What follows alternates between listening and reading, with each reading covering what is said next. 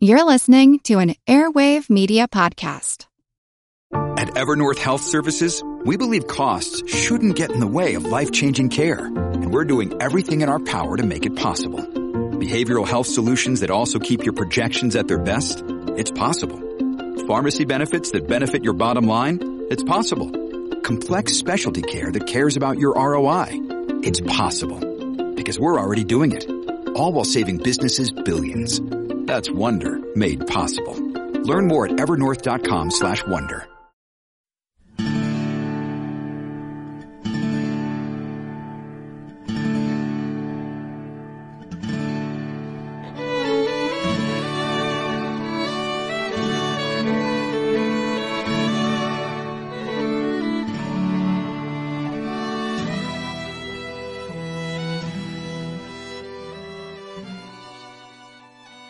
Hey everyone, thanks for tuning in to episode 197 of our Civil War podcast. I'm Rich.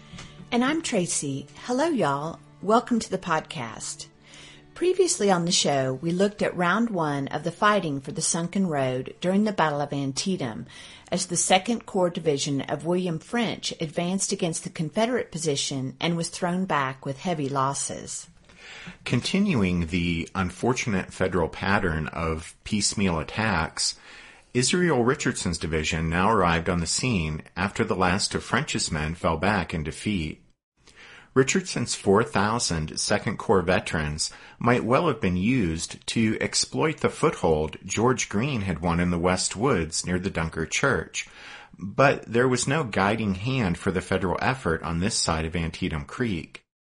As his army continued to make uncoordinated and unsupported attacks on this part of the battlefield, McClellan was still at his headquarters back at the Pry House, where he was making no effort to direct operations or shape the action here, and consequently events would play out as they would. With no one to tell him otherwise, Richardson moved his division southward to join French's battered force in front of the sunken road. At the same time that Israel Richardson's division was swinging into action against the sunken road, there was a brief flurry of gunfire from the south in the direction of the lower bridge. You see, when McClellan had finally released Richardson's division to cross the Antietam, he had also decided it might be time to bring the Ninth Corps into play. A courier from McClellan had reached Ambrose Burnside's headquarters shortly before 10 a.m. with the order for the Ninth Corps to launch its attack on the lower bridge. Burnside, still acting like a wing commander with no wing to command, passed along the order to Ninth Corps Commander Jacob Cox. The plan was to test the rebel defenses at the lower bridge with a straight ahead charge by Colonel George Crook's brigade of the Kanawha Division, which had recently joined the Army of the Potomac after campaigning in Western Virginia. The 11th Connecticut would form a regiment-sized skirmish line along the creek bank to open the way for Crook's assault column. At the same time, the division of Brigadier General Isaac P. Rodman, reinforced by the 2nd Kanawha Brigade, would set off downstream, aiming to cross the Antietam two-thirds of a mile below the bridge at a ford that McClellan's engineers had picked out the day before. By crossing at the ford, they would take the bridge's defenders in the flank. The remaining two Ninth Corps divisions would stand by, ready to exploit the breakthrough once the bridge was taken. It seemed to be a simple, sound plan, yet nearly everything went wrong. There was no doubt that seizing the lower bridge would be a difficult task, the road came down from Sharpsburg through a hollow to reach the Antietam upstream from the bridge, then ran along the stream bank before turning sharply to cross the bridge, and then ran southward again, close by the bank on the federal side of the creek, for a quarter of a mile before angling off to Pleasant Valley.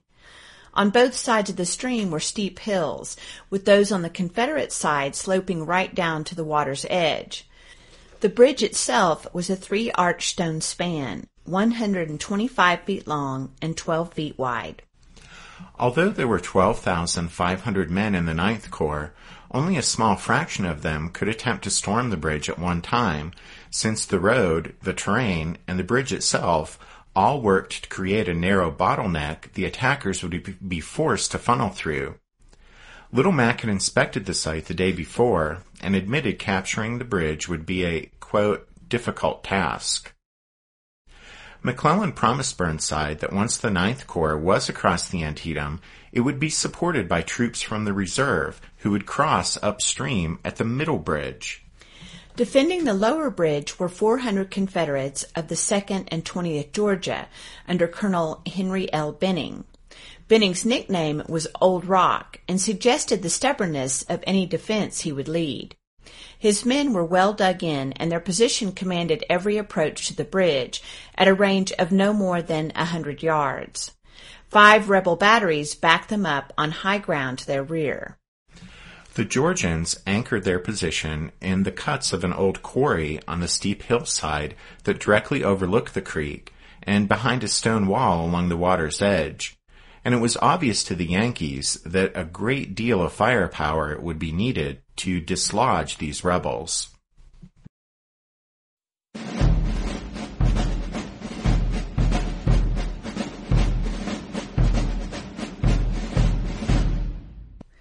It was four hours since Hooker had opened the fighting on the northern part of the battlefield, and any possible benefit to be gained from a diversion by the Ninth Corps in this sector on the Federal left had long since disappeared.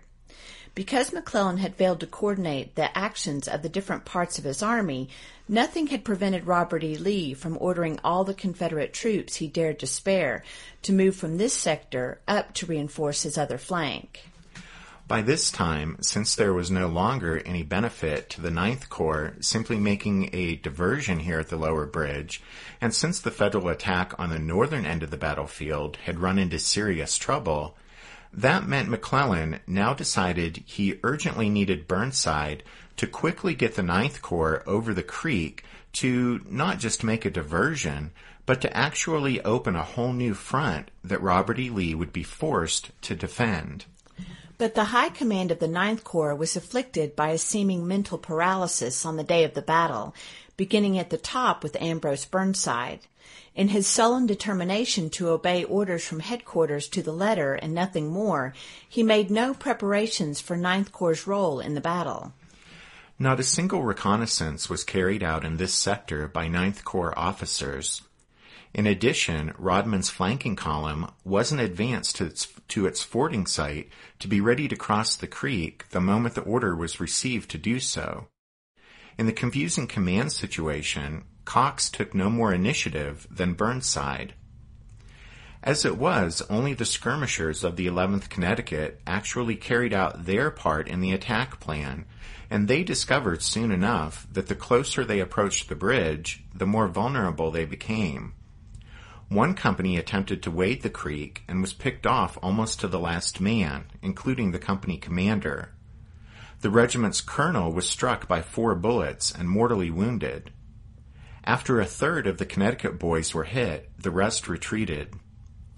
Meanwhile, Colonel Crook's storming party somehow got lost in the woods. Eventually, it appeared 350 yards upstream from the bridge, where it spent the next few hours firing at the rebel skirmishers across the creek. Rodman's 3,200 man flanking force experienced equally embarrassing difficulties. It discovered that the spot where it was supposed to cross was unusable for artillery and even infantry because of the rocky bottom and high banks at that spot. When the Federals had first arrived in front of Sharpsburg, local civilians had told them of Snavely's Ford, a good crossing downstream from the lower bridge, but no one in the Ninth Corps had made the effort to locate it. This was normally a matter for cavalry, but with McClellan holding all of the Union horsemen in reserve, they hadn't been available for reconnaissance, and the engineers from headquarters sent out to scout for the crossing had bungled the job. So now, with Rodman's flanking force stalled, a party was belatedly sent out, and Snavely's Ford was finally located, but it would be a hard two mile march from Rodman's current position, so it was going to be some time before a quarter of the Ninth Corps was going to be able to get into action. While Burnside and Cox waited for word of some sort of progress from Rodman, they couldn't think of anything better to do than order the bridge to be stormed a second time. Brigadier General James Nagle's brigade was picked for this attempt. To prevent anyone getting lost, the approach would be along the creek bank on the road leading to the bridge, with the 2nd Maryland in the lead. Every federal artillery piece in the vicinity was brought into action to blast the rebel defenders across the creek. As the charge began, the divisional commander, Brigadier General Samuel Sturgis, was heard blistering one of his colonels, shouting, God damn you to hell, sir! Don't you understand the English language? I ordered you to advance in line with the 2nd Maryland, and what in hell are you doing flanking around here in the corn? With bayonets fixed, the Marylanders charged down the road at double quick time toward the bridge 250 yards away. There wasn't a shred of cover against the fierce flanking fire from the Confederate infantry and artillery across the tree, creek, and in perhaps a minute and a half the regiment lost 45% of their number. Against this storm of fire, the 2nd Maryland had little chance of reaching the bridge, and finally they broke off their charge and ran for cover. At about 11 a.m., an observer's report was forwarded to Little Mac, telling him, quote, He says he cannot see that Burnside has done a thing. He sent two regiments to cross the bridge and were driven back like sheep by the enemy's artillery.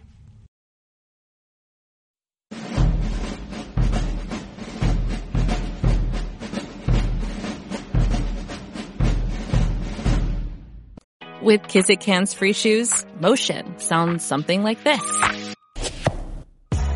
Kizik helps you experience the magic of motion. With over 200 patents and easy on, easy off technology, you'll never have to touch your shoes again. There are hundreds of styles and colors, plus a squish like nothing you've ever felt. For a limited time, get a free pair of socks with your first order at kizik.com slash socks.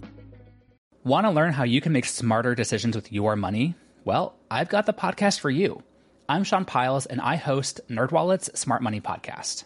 On our show, we help listeners like you make the most of your finances. I sit down with NerdWallet's team of nerds, personal finance experts in credit cards, banking, investing, and more. We answer your real-world money questions and break down the latest personal finance news. The Nerds will give you the clarity you need by cutting through the clutter and misinformation in today's world of personal finance. We don't promote get rich quick schemes or hype unrealistic side hustles. Instead, we offer practical knowledge that you can apply in your everyday life. You'll learn about strategies to help you build your wealth, invest wisely, shop for financial products, and plan for major life events. And you'll walk away with the confidence you need to ensure that your money is always working as hard as you are. So turn to the nerds to answer your real world money questions and get insights that can help you make the smartest financial decisions for your life. Listen to NerdWallet's Smart Money Podcast wherever you get your podcasts. As the grim results of the ferocious fighting against the Confederate left and center reached the Pry House, Little Mac had grown increasingly impatient with Burnside's seeming inactivity down on the Federal left. Messengers were hurried off to speed the Ninth Corps' movement. This in turn irritated Burnside, who snapped at one of the couriers saying, quote, McClellan appears to think I am not trying my best to carry this bridge. You are the third or fourth one who has been to me this morning with similar orders. As Burnside's initial efforts to seize the lower bridge were ending in failure, the action in the Confederate center at the sunken road was heating up once again as Israel B. Richardson's 2nd Corps Division joined the fight.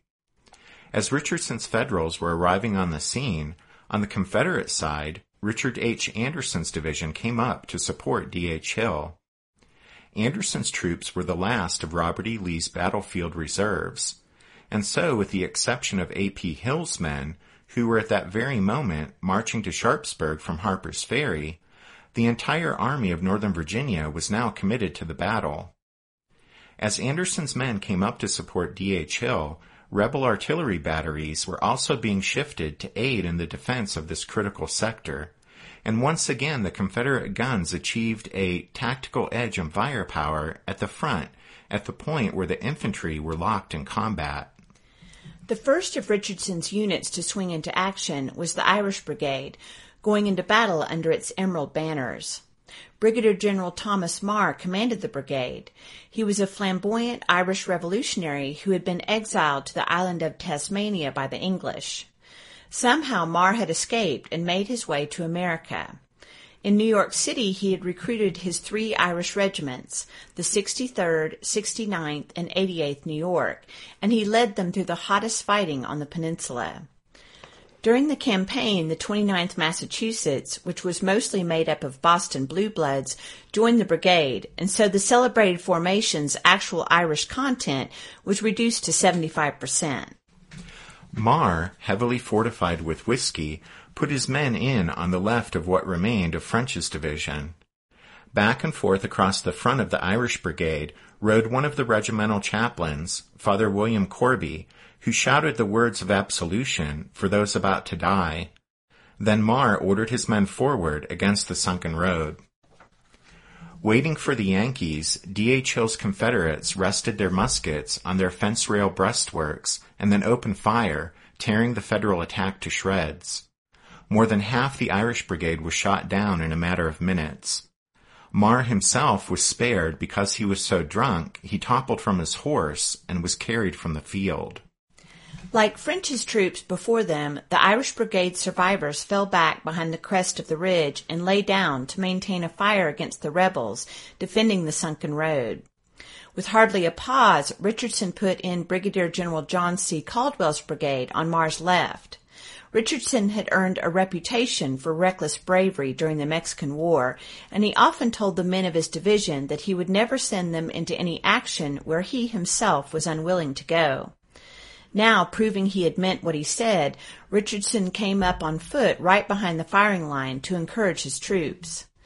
One of the men recalled how Richardson's face was, quote, as black as a thundercloud, end quote, as he cursed Caldwell, who someone said was back hiding behind a haystack.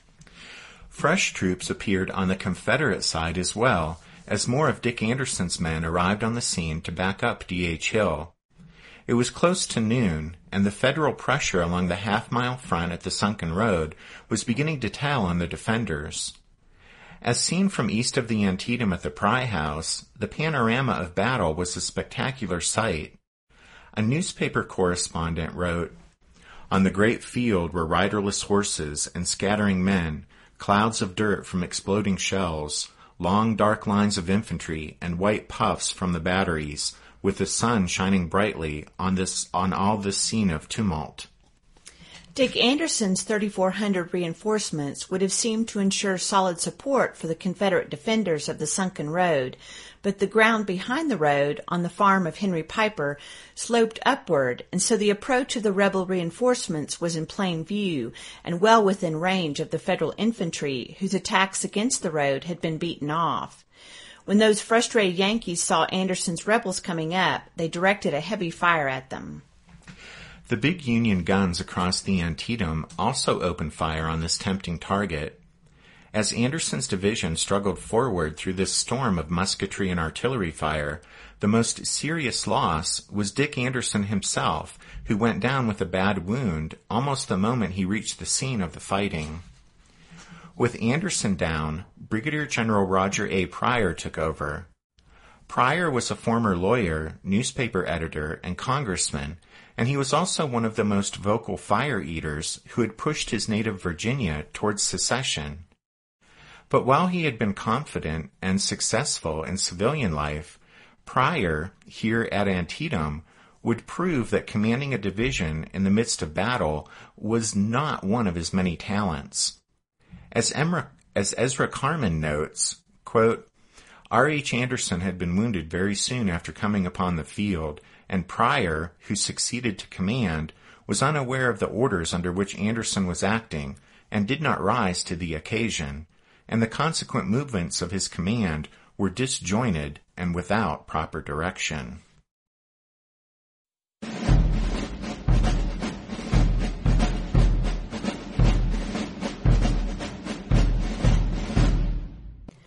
On the right side of the Confederate line in the sunken road, there was a growing sense of confusion that began when the brigade commander there, another Confederate Anderson, George B. Anderson, had his ankle shattered by a bullet, a wound that would prove fatal. Anderson's successor also was mortally wounded. In a sad postscript to what Tracy just said about Anderson's being wounded at Antietam, uh, he would be carried from the field and then would travel home to North Carolina to be nursed by his pregnant wife. His wound became infected, though, and despite the amputation of his leg, he died on October 16th, just one day before the birth of his daughter. Very sad. But back in the sunken road, as reinforcements pushed down into the road and found little room there, Colonel Carnot Posey decided to take his newly arrived brigade of Mississippians right through the crowd in the road in a counterattack against the Yankees beyond. But Posey quickly discovered he'd bitten off more than he could chew, and his men were thrown back with heavy losses.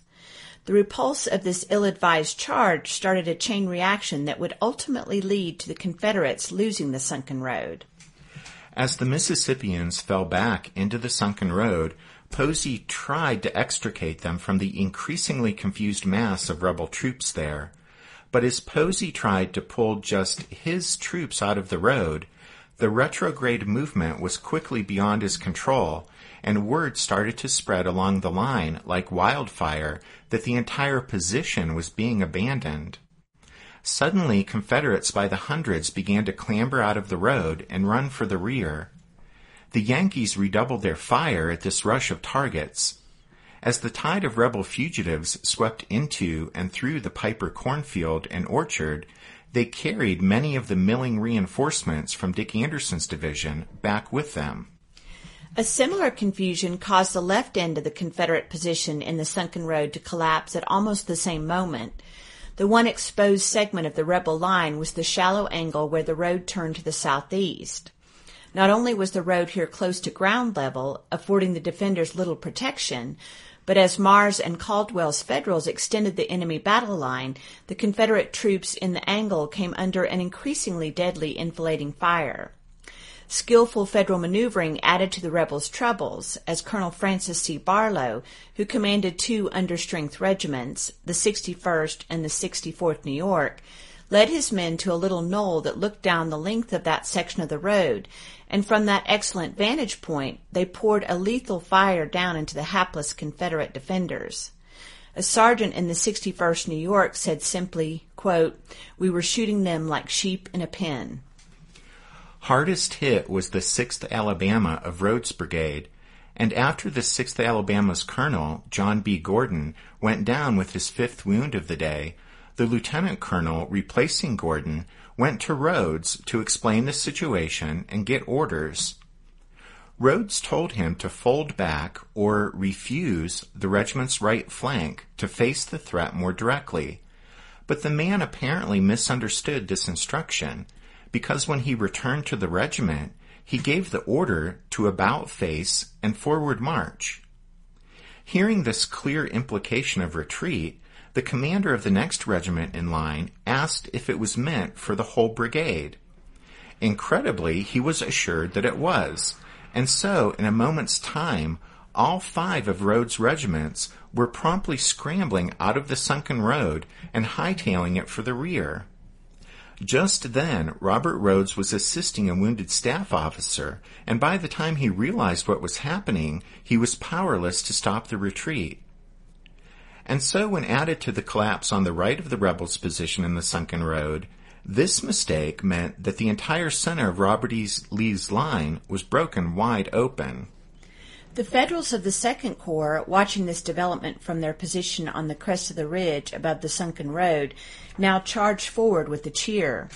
The 2nd and 14th North Carolina tried to make a last stand in the road, but were hit from two directions and broken. A blue wave of Federals rushed across the sunken road and into the Piper cornfield beyond. Lieutenant Thomas Livermore of the 5th New Hampshire said, quote, in this road there lay so many dead rebels that they formed a line which one might have walked upon as far as I could see. A soldier from the 8th Ohio came upon Colonel Charles Tew, commander of the 2nd North Carolina, propped up against the northern bank of the road. Tew had received a gruesome wound when he was shot in the head, and he appeared dead, with his sword clutched in his hands. But when the Yankee soldier reached for Tew's sword to claim it as a battle trophy, the Confederate officer instinctively summoned the last of his strength and drew the sword toward his body. Then he pitched forward, dead. While the Federals were regrouping in the sunken road, their right flank was briefly threatened from the rear by the 27th North Carolina and 3rd Arkansas, which were led by Colonel John R. Cooke. These rebels had helped pursue Greene's Federals out of the West Woods, and as y'all might recall, we said that we would hear from them again, and well, here they are.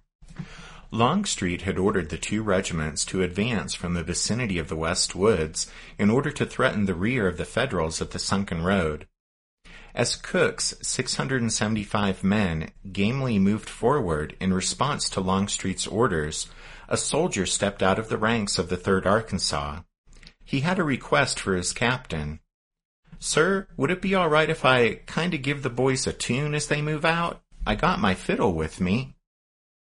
The captain agreed, and he asked for the old square dance tune, Granny Will Your Dog Bite? And so with the fiddle player sawing away, the 3rd Arkansas moved out.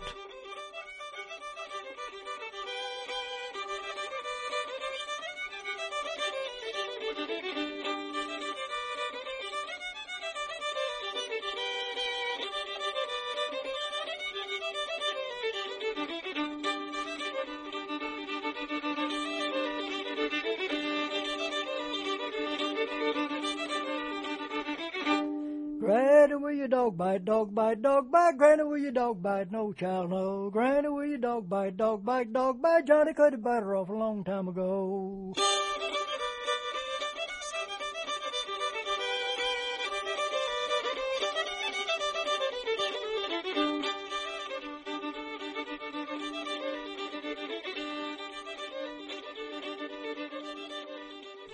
But Cooke's attack was doomed from the start. When Colonel John Brooke, commanding the Federals in the 3rd of Israel Richardson's brigades, saw the rebels approaching, he countered it by moving to his right.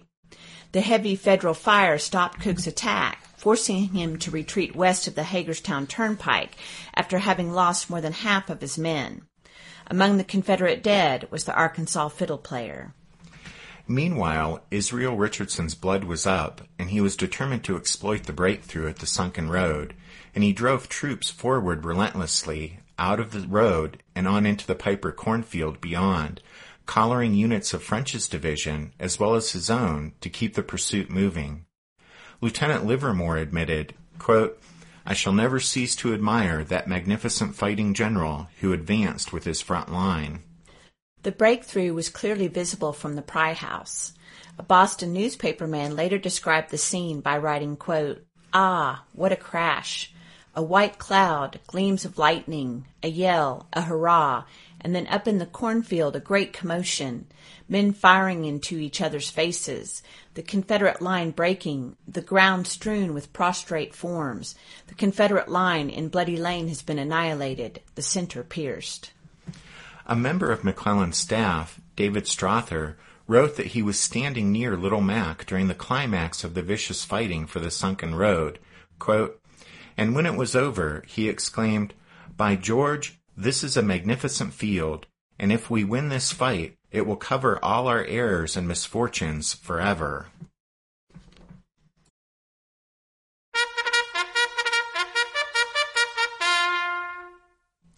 That means it's time for this episode's book recommendation.